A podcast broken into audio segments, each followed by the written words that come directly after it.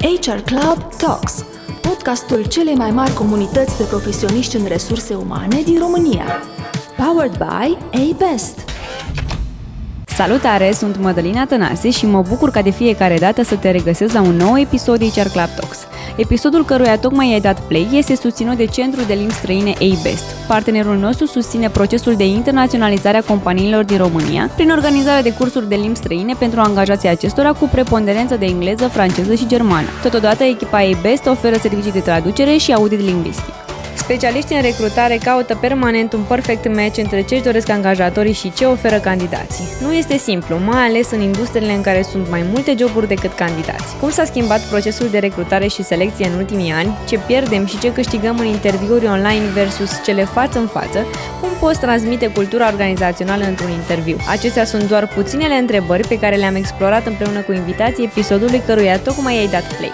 Pentru că tot am amintit de ei, mă bucur să-i prezint pe invitații mei de astăzi. Monica Vrăbiescu este inițiator al serviciilor de executiv search și recrutare în România, membru fondator al HR Club cu experiență managerială și un istoric demonstrat de rezultate remarcabile în industria resurselor umane, prin furnizarea de servicii de HR de înaltă calitate, executiv search, audit de management, consultanță în resurse umane, dezvoltarea carierei, coaching, onboarding și outplacement. Este un profesionist recunoscut cu background în psihologie și experiență vastă în cadrul unui grup internațional de companii în dezvoltarea echipelor și afacerilor în mediul multinațional.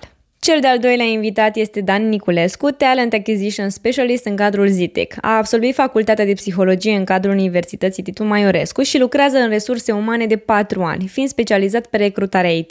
Este pasionat de călătorit, fotografie, chitară și pian. Caută zilnic noi metode de a se adapta la piața muncii, mereu în schimbare în domeniul IT și este interesat de psihologia socială și tehnici de comunicare în interviuri. Bine ați venit, Monica Dan, vă mulțumesc tare mult că sunteți alături de mine. Realitatea de astăzi ne arată că oamenii fac în mod continuu alegeri, în mod conștient sau nu, cu privire la cât de angajați sunt față de jobul lor și de angajator. Într-o piață de muncă dinamică, am în minte curiozități referitoare la cum atragem candidații potriviți și cum îi păstrăm pe termen lung în organizație. Pentru că voi sunteți profesioniști preocupați de procesele de recrutare și selecție, am în minte o primă întrebare care să deschide această conversație. Care sunt provocările pe care le identificați voi în 2022 voi când vine vorba de recrutarea și selecția candidaților? Eu mă bucur că este cineva din business și mai ales din uh, businessul de avangardă uh, în această discuție, pentru că, sigur, uh, consultanța trebuie să se plieze nevoilor de business. Și atunci cred că Dan este cel mai în măsură să știe care sunt provocările și nevoile momentului actual eu pot să fac uh, în mare, așa, comparație cu ceea ce știm că trebuie făcut și cu ceea ce se cere de către companii și mai ales uh, ceea ce se măsoară în final ca rezultat al acțiunilor de recrutare. Că până la urmă asta este cel mai important. Am învățat în decursul timpului că um, ceea ce facem noi se măsoară doar în timp vezi dacă ai făcut o treabă bună după ce a trecut timpul și, într-adevăr, cel pe care l-ai recrutat corespunde așteptărilor sau progresează sau avansează în um, profesie, în companie și așa mai departe. Așa că eu sunt o mare vorbăreață, Dan, întrerupe-mă dacă e ceva. Desigur. Pe partea de provocări în piață, cred că este un subiect foarte, foarte amplu și trebuie să luăm foarte multe variabile în calcul mă voi rezuma mai mult uh, pe partea de IT, unde întotdeauna au fost provocări, fost în trecut, sunt astăzi și ce mai probabil vor fi și în viitor. Cred că una dintre principalele provocări ale pieței este faptul că cererea este mult mai mare decât oferta. Întotdeauna vor fi mai multe locuri de muncă disponibile decât uh, specialiști disponibili. Asta cred că este una din principalele. O alta este faptul că salariile și cererile salariale se schimbă foarte des aici. Este o piață dinamică și așteptările uneori cresc chiar de la lună la lună pe anumite nișe din IT. Și în același timp mai cred că este încă o industrie care poate nu este chiar atât de bine înțeleasă la nivel organizațional, da? poate și de alte companii, pentru că de-a lungul timpului am observat uh, niște diferențe între companiile de IT versus celelalte companii, metode de abordare, cultură organizațională, uh, până și dressing code. Și cred că este cumva un cumul dintre acești factori unde apar aceste provocări. Important este să vedem cum să ne adaptăm și, bineînțeles, cum să le depășim. Așa cum um, spui și tu, um, am constatat și noi uh, că e așa un cumul de factori de care trebuie să ținem uh, seama în recrutare. Și chiar dacă, hai să zicem, recrutarea de până acum sau uh, cea clasică pe care o știam cu toții, cu uh, anunțul uh, sau chiar mers direct către candidat, știind prin ce locuri sau în ce companii se găsesc acei specialiști care ne interesau, aveam un job description în baza căruia se făcea recrutarea, indiferent că era făcută din interior de către cei de la HR sau printr-o agenție de recrutare, un consultant, după care urmau interviurile și conta până la urmă, să zicem, departajarea prin chimia cu managerul uh, direct, hiring manager. Lucrurile s-au schimbat, uh, nu în esență, pentru că un job description tot trebuie. Adică tot da. trebuie să știi ce anume cauți și pentru ce să se potrivească sau ce responsabilități va avea după aceea sau ce KPI-uri se vor da ca să fie evaluat și să poți să spui că a corespuns sau nu. Însă cum transmiți acea imagine bă, despre jobul pentru care trebuie să vină un candidat, mai ales acum, când uh, sunt mai multe bă, oferte de job decât, cum spuneai, decât candidați care să vină sau cum transmiți uh, ceea ce urmează să facă sau echipa în care urmează să intre. Și cred că aici este o provocare importantă a celor care de la HR sau celor care se ocupă de recrutare pentru că chiar și o discuție online în care stai de vorbă și povestești, trebuie să o ai cu cineva care ajunge până acolo, la discuția online. Deci, cum le atrage atenția prin social media sau prin anunțuri, prin grupuri asupra a ceea ce, care e specificul postului sau ce diferențiază de altele, de ce ar veni? De foarte multe ori în piață posturile sunt asemănătoare. Sunt câteva posturi generale, apoi mai sunt unele nișate, apoi chiar și pe acele posturi generale o să vedem că se diferențiază poate prin anumite tehnologii, da, au un stack de tehnologii și unele adiacente pot să difere. Unul din lucrurile pe care eu le-am observat în piață și care îi atrage pe candidați este cultura organizațională și mai ales exprimată prin social media. Chiar astăzi colega mea a făcut o postare pe Instagram unde apar și eu. Era o postare drăguță gen la ea acasă unde a pus mâna pe cameră și când a luat mâna era la birou cu mai mulți colegi, printre care și eu. Ideea de a transmite un mediu plăcut de lucru, fain, începe să atragă din ce în ce mai mult pentru că poate acum 10 ani, 20 ani, 30 ani sau și mai mult, foarte mulți dintre noi munceam ca să supraviețuim, ca să ne hrănim, ca să avem o siguranță. Astăzi, totuși, trebuie niște vremuri mult mai bune. De aici vedem că nu mai suntem de ajuns doar, uh, ok, ai un job, ai un salariu, îți faci treaba de la 9 la 5, ai plecat acasă, te ocupi de ale tale. Nu. Deci mai mult s-a schimbat aici efectiv paradigma, felul cum sunt privite lucrurile. Pentru că foarte mulți oameni realizează, ok, eu stau 8 ore pe zi da, la birou de acasă sau de la birou, acum, în contextul pandemiei. Eu am nevoie să mă înțeleg foarte bine cu acei oameni. Îmi petrec o mare parte din viață acolo. Mare parte din zi, mare parte din săptămână, mare parte din lună. Și atunci un mediu plăcut, un mediu prietenos, un mediu safe, care să-ți permită să te dezvolți, care să-ți permită să legi relații sănătoase, consider că este foarte, foarte valoros în uh, ziua de astăzi și cred că companiile care investesc masiv în uh, astfel de acțiuni și în cultura organizațională au numai de câștigat. Da, uh, perfect de acord cu tine și mai ales după acești doi ani de, de pandemie în care multe companii s-au orientat către lucrul de acasă sau partea hibridă vorbesc în general despre cei cu care venim noi în contact, pentru că e adevărat că există și producția pe care nu trebuie să o neglijăm și unde oamenii trebuie să meargă on-site, să fie prezenți.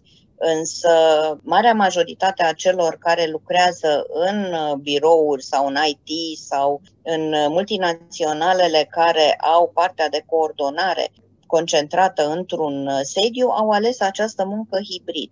Se reîntorc din câte am observat în ultima perioadă, către a combina lucrul de acasă cu cel uh, direct din office Și aici sigur că există um, avantaje și dezavantaje pentru a lucra numai de acasă sau a lucra numai de la birou. Combinația probabil că este viitorul, acolo unde se poate cel mai bine. Dar uh, sunt o mulțime de caracteristici, de factori uh, de care trebuie să țină seama în fiecare organizație, pentru că uh, depinde dacă sunt acasă condiții de a lucra, mai ales dacă sunt doi sau mai mulți parteneri care au acces la internet în același timp și trebuie să lucreze și au ritm diferit și dacă au spațiu suficient. Al doilea bă, lucru pe care l-am constatat, iarăși, nu neapărat competiție cu colegii, dar lucrând la un proiect nu de unul singur, ci împreună cu alții, fiecare având partea lui, Există nevoia aceea de sinergie, de verificare, de a provoca unul pe celălalt, a verifica, se verifica unul pe celălalt sau cu celălalt. Și lucrul ăsta se pierde oarecum în, um, în lucrul de acasă.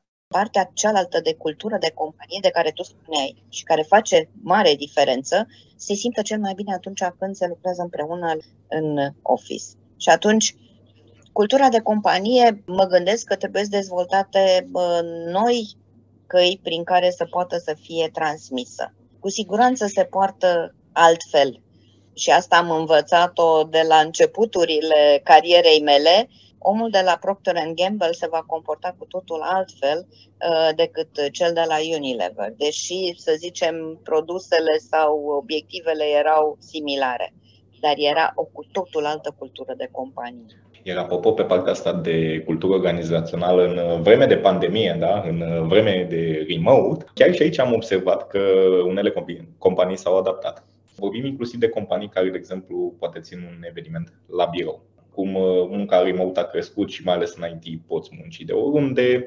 Cam toate companiile au angajați din toată țara, da? nu neapărat doar într-un oraș respectiv. Și am văzut astfel de inițiative foarte, foarte drăguțe, de altfel în care, de exemplu, se făcea un eveniment la birou. Da? Astăzi uh, mâncăm cu toții pizza. Iar pentru colegii din provincie sau din alte orașe, uh, au primit vouchere să-și poată da comandă de acea pizza, ca totuși și ei la rândul lor să se bucure, chiar dacă online, de, de acest eveniment și mi s-a părut uh, super fain, mai ales cum uh, companiile încep uh, să se adapteze cultura organizațională la mediul online. Într-adevăr, am o, doar o mică mențiune. Poate că, într-un fel, lipsește acea spontaneitate și creativitatea care este provocată de grupul live uh, unul da. de la cealaltă, pentru că întotdeauna unul este mai vorbăret sau este mai glumeț, are simțul umorului mai dezvoltat decât uh, altul și atunci, fiind într-un grup împreună, lucrurile astea fac deliciul, să zicem, al uh, spiritului uh, uh, echipei.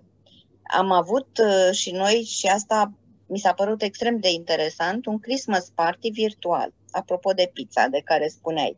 Un Christmas party virtual în care intrai într-un, e un program special făcut da. online în care intrai în um, așa zisa locație care avea un hol de primire, avea un fel de bar, lounge, după care o sală cu mese. Erai repartizat uh, la o masă, uh, mesele erau de șase persoane și te trezeai că ești alături de încă cinci persoane la masa respectivă, cu care puteai să comunici fără ca ceilalți de la celelalte mese să intervină sau să audă. După care puteai să schimbi masa și să te duci să vizitezi și alte mese cu alți participanți, pentru că lista o vedeai la care masă cine este. Partea cea mai drăguță a fost că am primit înainte de această, mă rog, acest Christmas party de data respectivă, am primit o sticlă de vin acasă cu uh, urările de uh, rigoare și uh, cu instrucțiunile că va fi desfăcută la Christmas party. Deci fiecare a luat paharul și a băut uh, împreună cu cei de acolo în mod virtual și nevirtual. Foarte fain. Însă uh, deja era un software făcut special pentru chestia asta. Și deci se poate, înțeleg, pentru întâlnirile astea virtuale, chiar și sub formă de partiuri. Într-adevăr, o idee super drăguță. Totuși, eu sunt de acord că din când în când mai avem nevoie și de o conexiune live. De ce mai multe ori legăturile puternice emoționale atunci se, se leagă uh, și nu online. Și aici cred că aș mai putea da un exemplu la nivel de societate, efectiv, cum s-a schimbat societatea de când a apărut Facebook-ul. Bine, e adevărat că înainte de Facebook exista High Five, exista Messenger, Mirk și alte canale de comunicare, dar Facebook-ul mi se pare că a schimbat uh, cu totul și probabil pentru totdeauna societatea și mai ales felul cum interacționăm, adică dacă înainte poate ne dădeam un telefon sau un mesaj, hai să ne vedem undeva, acum suntem doar la un click distanță. De efectiv o da. realitate virtuală, apropo de asta, plus uh, proiectul uh, Metaverse lansat de Mark Zuckerberg. Sunt foarte curios să văd încotro ne îndreptăm cu virtualizarea. Eu nu pot să-mi imaginez exact uh, care ar putea să fie consecințele mm, și pozitive și negative. Pentru că am o oarecare anxietate în legătură cu asta. Și eu, și eu. Chiar uh, văd de la vârsta mea că uneori parcă nici eu nu mai țin pasul. Adică la un dat eram mândru că am cont de Instagram. Între timp a apărut TikTok-ul Hai să vedem ce mai apare. Eu încă am uh, cont de TikTok, nu am postat absolut nimic și nici nu prea stau pe el. Îmi va mai lua ceva timp până mă adaptez și până o să adopt și uh, TikTok. Apare altceva. Da. o să apară altceva între timp, da. Legat de asta, eu am o frământare de ceva vreme, de când uh, am intrat destul de puternic online.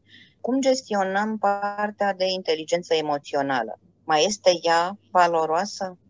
Cum poate fi în continuare. Pentru că fiind face-to-face este cu totul altceva când vezi reacția celuilalt și simți din uh, atitudine, din felul în care uh, reacționează direct, uh, dacă este într-adevăr o corespondență sau nu. Nu-mi dau seama.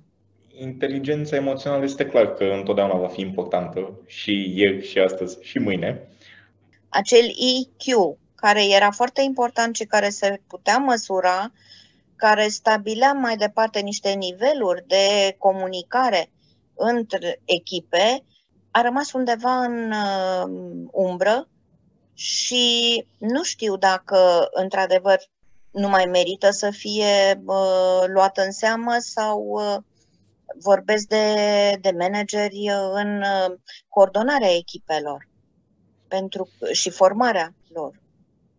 Eu sunt de părere că este în continuare important.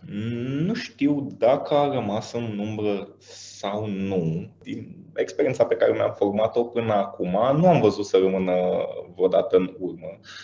Este foarte important, există foarte multe programe de training în această sferă și chiar noi în Zitec am, am făcut câteva lucruri drăguțe, s-au ținut câteva sesiuni pe diverse teme cu toată compania și ca speaker am avut cât un terapeut, inclusiv în situația războiului în Ucraina. Da? Hai să ne ocupăm și de sentimentele noastre. Nu trebuie să le neglijăm. Ba chiar din ce în ce mai multe companii în momentul de față oferă ca și extra beneficii sesiuni de psihoterapie, ceea ce sunt uh, chiar foarte apreciate. Nu știu dacă a fost neapărat uh, neglijată sau uh, lăsată în umbră, cât cred că se transformă capătă o altă formă doar. Pentru că, indiferent dacă suntem online sau în format fizic, sentimente cu siguranță avem, cu siguranță le exprimăm, poate doar că într-un alt mod, pentru că fiind în online, uh, oricum ne, ne și purtăm un pic altfel, da? Prin scris uh, comunici într-un fel, verbal în alt fel, există diverse semne și atunci nu știu dacă a dispărut uh, cu totul. Ea oricum există noi, cu siguranță simt totuși că a început să se vorbească mai mult pe partea de emoții astăzi decât se făcea acum, nu știu, 3-4 ani. Văd destul de multe subiecte, chiar și în social media, da, pe partea asta de business, LinkedIn. Acele soft skills nu ar mai trebui numite soft skills și mai degrabă hard skills, pentru că sunt foarte importante și atitudinea, de exemplu, a ajuns să fie mai căutată decât competențele tehnice, să spunem, pentru că acele competențe, până la urmă, se pot antrena, în schimb, o atitudine ceva mai greu doar că s-a schimbat uh, un pic felul de a privi. În că nu, nu ne mai spune neapărat inteligență emoțională, ci mai degrabă o integrăm inclusiv într-o cultură organizațională, da, cu totul, pentru că și acea cultură transmite o emoție, transmite un sentiment, un gând și doar a fost cumva transferată și integrată. Cam asta este ce, ce cred. Da, e foarte interesant. Tu vezi direct, probabil și la colegii tăi, interesul pentru, să zicem, ședințele de psihoterapie. După părerea mea, asta are două fețe. Pe de o parte simt nevoia, sunt curioși, e bine, le face bine, dar pe de altă parte înseamnă că e nevoia. Ori nevoie poate să aibă la bază oarecare, să zicem, de compensare sau deteriorare. În fine. Așa este. Așa este. Totuși am trecut printr-o pandemie care a fost stresantă, ne-a schimbat ca și oameni. Da. Exact. Pandemia asta ne-a schimbat, ne-au schimbat relațiile sociale, ne-a schimbat felul cum socializăm. Și de aici, da, inclusiv cazurile de depresie s-au dus foarte în sus în ultimii ani. Abia ce credem că s-a terminat pandemia, că a început un război foarte aproape de noi, încă o sursă de stres. Trăim vremuri totuși destul de stresante și grele și nevoia asta devine din ce în ce mai acută partea de terapie în care să avem grijă și de sănătatea noastră mentală, pentru că este fragilă și este foarte importantă, adică, din punctul meu de vedere, este motorul nostru central, până la urmă, care ne ajută să mergem mai înainte să luăm anumite acțiuni. Și dacă echipele formate în cadrul sesiunilor de training și nu online, nu virtual, ci uh, traininguri în care interacționau direct și aveau uh, și de rezolvat probleme sau uh, reușeau să iasă în afara birourilor și uh, să poată să facă împreună niște programe, cred că ajutau. În momentul de față nu știu dacă aceste tipuri de traininguri um, online sunt cele care ajută. Uh, îți mărturisesc că am uh, discutat cu câțiva din uh, cei din TI și care spuneau le facem pentru că trebuie să le facem, cine vrea poate beneficiază, cine nu asta e, tehnica um, avansează, informația se adună, fiecare absorbe cât poate, deci lipsește acel mentorat sau mentorship. Da în care e cineva acolo care reușește să adune niște discipoli și poate mai departe să îi salte puțin, să îi împingă înainte, să-i adune după el. Și asta mi se pare mie că, într-un fel, va trebui, nu știu, noi, cei din HR, să ne uităm să-i vedem care sunt aceia și să-i punem în lumină, în valoare, ca să atragă după ei da, cu siguranță totuși se întâmplă acest lucru la o anumită valență. Lideri, până la urmă, acum și dacă ne uităm în istorie, întotdeauna au fost găsiți. Apropo de asta, mi-aduc aminte când uh, a fost ales uh, regele Carol I al României, s-a pus problema că nu ar trebui să mai există un român la conducere, tocmai ca să fie imparțial, ca să nu împărtășească unul din interesele boierii și ale bisericii și atunci au adus uh, pe Carol I de Hohenzollern special uh, pentru a conduce România. Cred că noi oamenii totdeauna ne căutăm liderii. Până la urmă există și acei neuroni online da, prin care învățăm unii de la alții. Niciodată un creier nu poate învăța de unul singur, are nevoie de mai multe creiere și cred că de aici au cum se formează liderii, atât formal cât și informal până la urmă. Mai important ar fi ca acel lider formal să fie și cel informal. Dar poți să identifici liderii în condițiile în care ai un eu mă tot leg de, de munca de acasă și de stilul ăsta hibrid de lucru.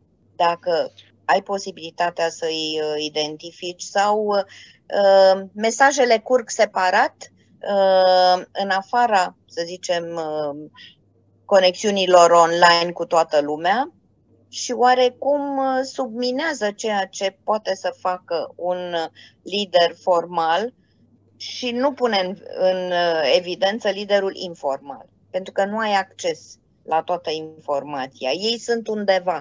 Cred că astfel de riscuri au existat întotdeauna. Până la urmă, nu aveam să știm toate informațiile nici când eram la bio. Da? Unii oameni mai ieșeau la o țigară, la o cafea, se mai vorbea, se mai strângeau în altă sală de meeting, poate dar totuși, da, da, ca, ca să găsim... Se așează unul lângă altul, îi vedeai că sunt, bă, se îndepărtează de bă, o anumită persoană. Adică comportamentul în general era bă, cel care explica. Cred că, o parte din... Cred că se pot simți totuși, măcar o parte, într-adevăr, nu în totalitate, lucrurile astea și mediul online. Adică vorbim, de exemplu, de ședințe, da, unde oamenii își exprimă părerile și în care, da, se poate vedea cineva care poate, nu știu, este aprobat de mai mulți oameni, da, sau oricum, he takes the lead, uh, cum se spune, da, sau din e mail sau din diferite proiecte. Adică, totuși, cred că indicii există pentru a găsi lideri chiar și în online. E adevărat, este o provocare mai mare, dar, uh, la urmă, probabil că și noi trebuie să ne găsim uh, metode noi și să ne adaptăm acestui mediu online. De adevăr, este o provocare, dar pe de altă parte, eu sunt fascinat așa și, și entuziasmat de astfel de lucruri, pentru că, până la urmă, și în univers nimic nu se pierde, totul se transformă. Și cred, că așa, și cred că asta se aplică chiar și în viața noastră de zi cu zi, și chiar și la locul de muncă, și chiar și în aceste metode și cum uh, noi le schimbăm și ne adaptăm. Cred că face parte, până la urmă, așa, din, din plăcerea vieții. Dragilor, da. ascultându-vă, mi-am, mi-am ridicat așa o curiozitate pentru voi și mi-ar plăcea să-mi răspundeți fiecare așa cum, cum le vedeți, cum le percepeți. Legat de recrutare și în momentul în care ne dorim să transmitem către candidați această cultură, acest mod de lucru, această identificare de lider și tot ce am menționat noi până acum, cum ne asigurăm încă din etapa de selecție că experiențele anterioare ale candidaților, abilitățile lor și așa mai departe se potrivește cu această cultură pe care noi o avem în interior și mai mult decât atât, cum le arătăm lor care este cultura? În cazul meu este destul de simplu. Zitec mă ajută foarte mult pe partea asta, existând uh, social media. De multe ori nici măcar nu trebuie să le arăt eu, văd ei singuri. Altfel de atâta le povestesc și cred că sunt anumite întrebări, poate cheie, să le numesc așa, da, în care ne putem da seama de cineva. De regulă îi las foarte mult să povestească despre ei. De acolo mă, mă cam pot prinde dacă este compatibil așa cu vibe-ul nostru, să-l numesc, sau mai puțin uh, compatibil. Văzând asta din sistemele sale de valori, din felul cum uh, muncește, felul cum se raportează, poate la lucru în echipă sau la task sau este ca o anamneză.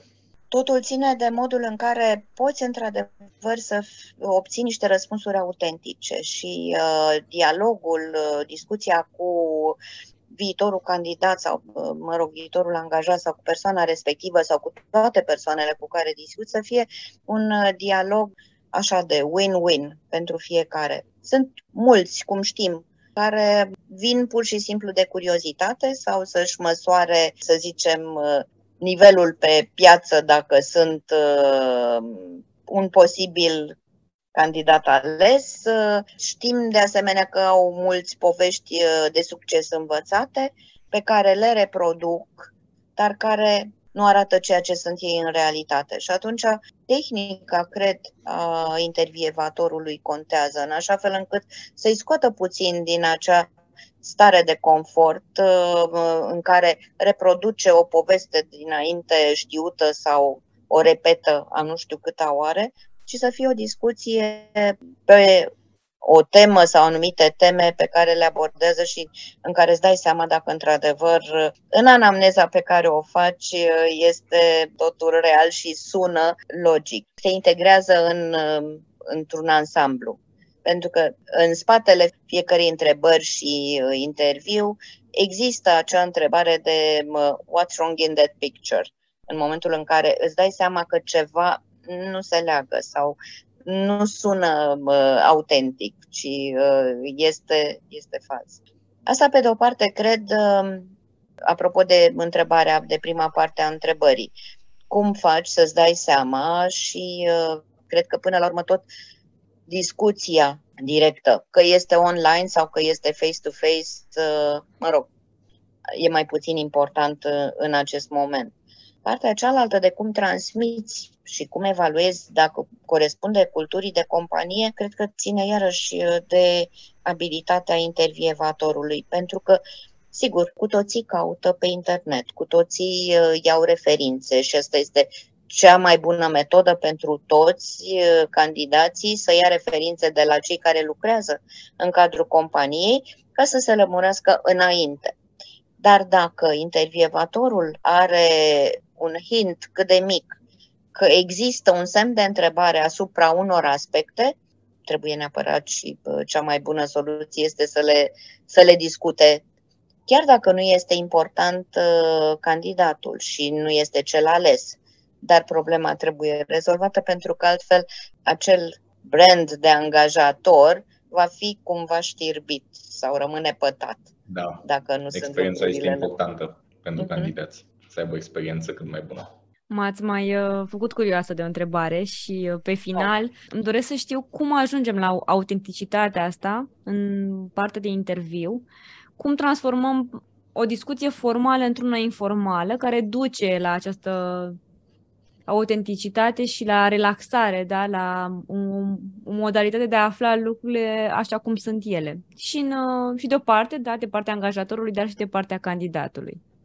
Mie mi-e foarte ușor să fac lucrul ăsta. Îmi place mult mai mult să discut informal cu candidații, plus că de acolo îmi, îmi sustrag cele mai uh, vitale informații. În sfera asta IT-ului cumva mă potrivesc destul de bine și eu sunt un uh, mic geek, cum s-ar spune, sunt pasionat de tehnologie, de software, hardware, gaming chiar și de foarte multe ori reușesc să găsesc puncte comune cu candidații mei. Odată ce am găsit acele puncte comune da, și am făcut acel click între ghilimele, îmi este foarte ușor să-l fac să se simtă relaxat și să-mi spună tot ce am eu nevoie să aflu de la el, dar pe de altă parte întotdeauna încerc ca discuția de interviu să fie una relaxată. Sunt foarte mulți candidați, bine, e adevărat, depinde și de senioritate, dar foarte mulți candidați care au emoții, sunt emoționați și de ce mai multe ori încerc să fac în așa fel încât să îi scap de acele emoții, tocmai ca să poată da și ei ce au mai bun în uh, acel interviu și să mă ajute, bineînțeles, să-mi dau seama dacă facem un uh, match sau nu. Recunosc că mi-e mai simplu atunci când am persoana în față, pentru că reacțiile comportamentale trădează nivel de sinceritate sau uh, din potrivă. Momentul în care, mă rog, vezi mișcarea ochilor, uh, atunci când stai cu persoana în față, exprimă cu totul altceva decât uh, este prin internetul pe ecran și nu știi dacă, uite, îl distrage, îi distrage ceva atenția din cameră. N-ai de unde să știi. A sărit pisica sau, mă rog, a trecut o pasăre în zbor. Dar, chiar și în aceste condiții, sigur că e nivelul vocii, timbrul pe care îl folosește uh, atunci când faci mai ales referire la lucruri care pot să îl scoată din zona de confort. Și pentru asta eu, de exemplu, uh, mă uit cu atenție înainte de discuție la CV. Să încerc să-mi imaginez persoana în acțiune, așa cum ar fi persoana on-site. O văd din descrierea pe care și-a făcut-o în uh, CV. Și uh, de acolo exact câteva uh, lucruri care au o încărcătură emoțională probabil mai mare și pe care le, le pun. Și atunci reacția cu răspunsul îmi dă un grad de autenticitate sau nu. Adică acum discutăm altfel. Hai să discutăm și despre chestiile. Bun, partea profesională, am înțeles, dar hai să discutăm și despre cealaltă latură. Și lucrurile devin într-adevăr mai uh, autentice și mai clare. Nu știu, așa procedez și pare că uh, nu deranjează măcar. E de luat acasă? Cred că multe dintre lucrurile pe care voi ni le-ați împărtășit astăzi vin odată cu experiențele și cu situațiile diferite în care ne pun, uh, ne pun candidații, uh, ne pun colegii noștri și uh, așa și învățăm să reacționăm. Rămâne doar să vă mulțumesc pe final că ați fost alături de mine și ați împărtășit atât de multe lucruri valoroase. Să ne auzim cu bine! Și eu mulțumesc și sper să avem un Christmas party face-to-face și nu virtual. Mulțumesc foarte mult pentru această invitație. A fost o plăcere și o experiență nouă în același timp pentru mine și hai să ne mai auzim și cu alte ocazii. Îți mulțumim că ai ascultat încă un episod de HR Club Talks. Te așteptăm curând cu noi episoade și ne poți găsi pe YouTube, Spotify sau orice aplicație de podcast. Ne-am bucurat să share cu prietenii tăi noul episod și nu uita, dacă ai sugestii sau întrebări, te încurajăm să ne scrii la office.hr-club.ro Pe curând, dragilor!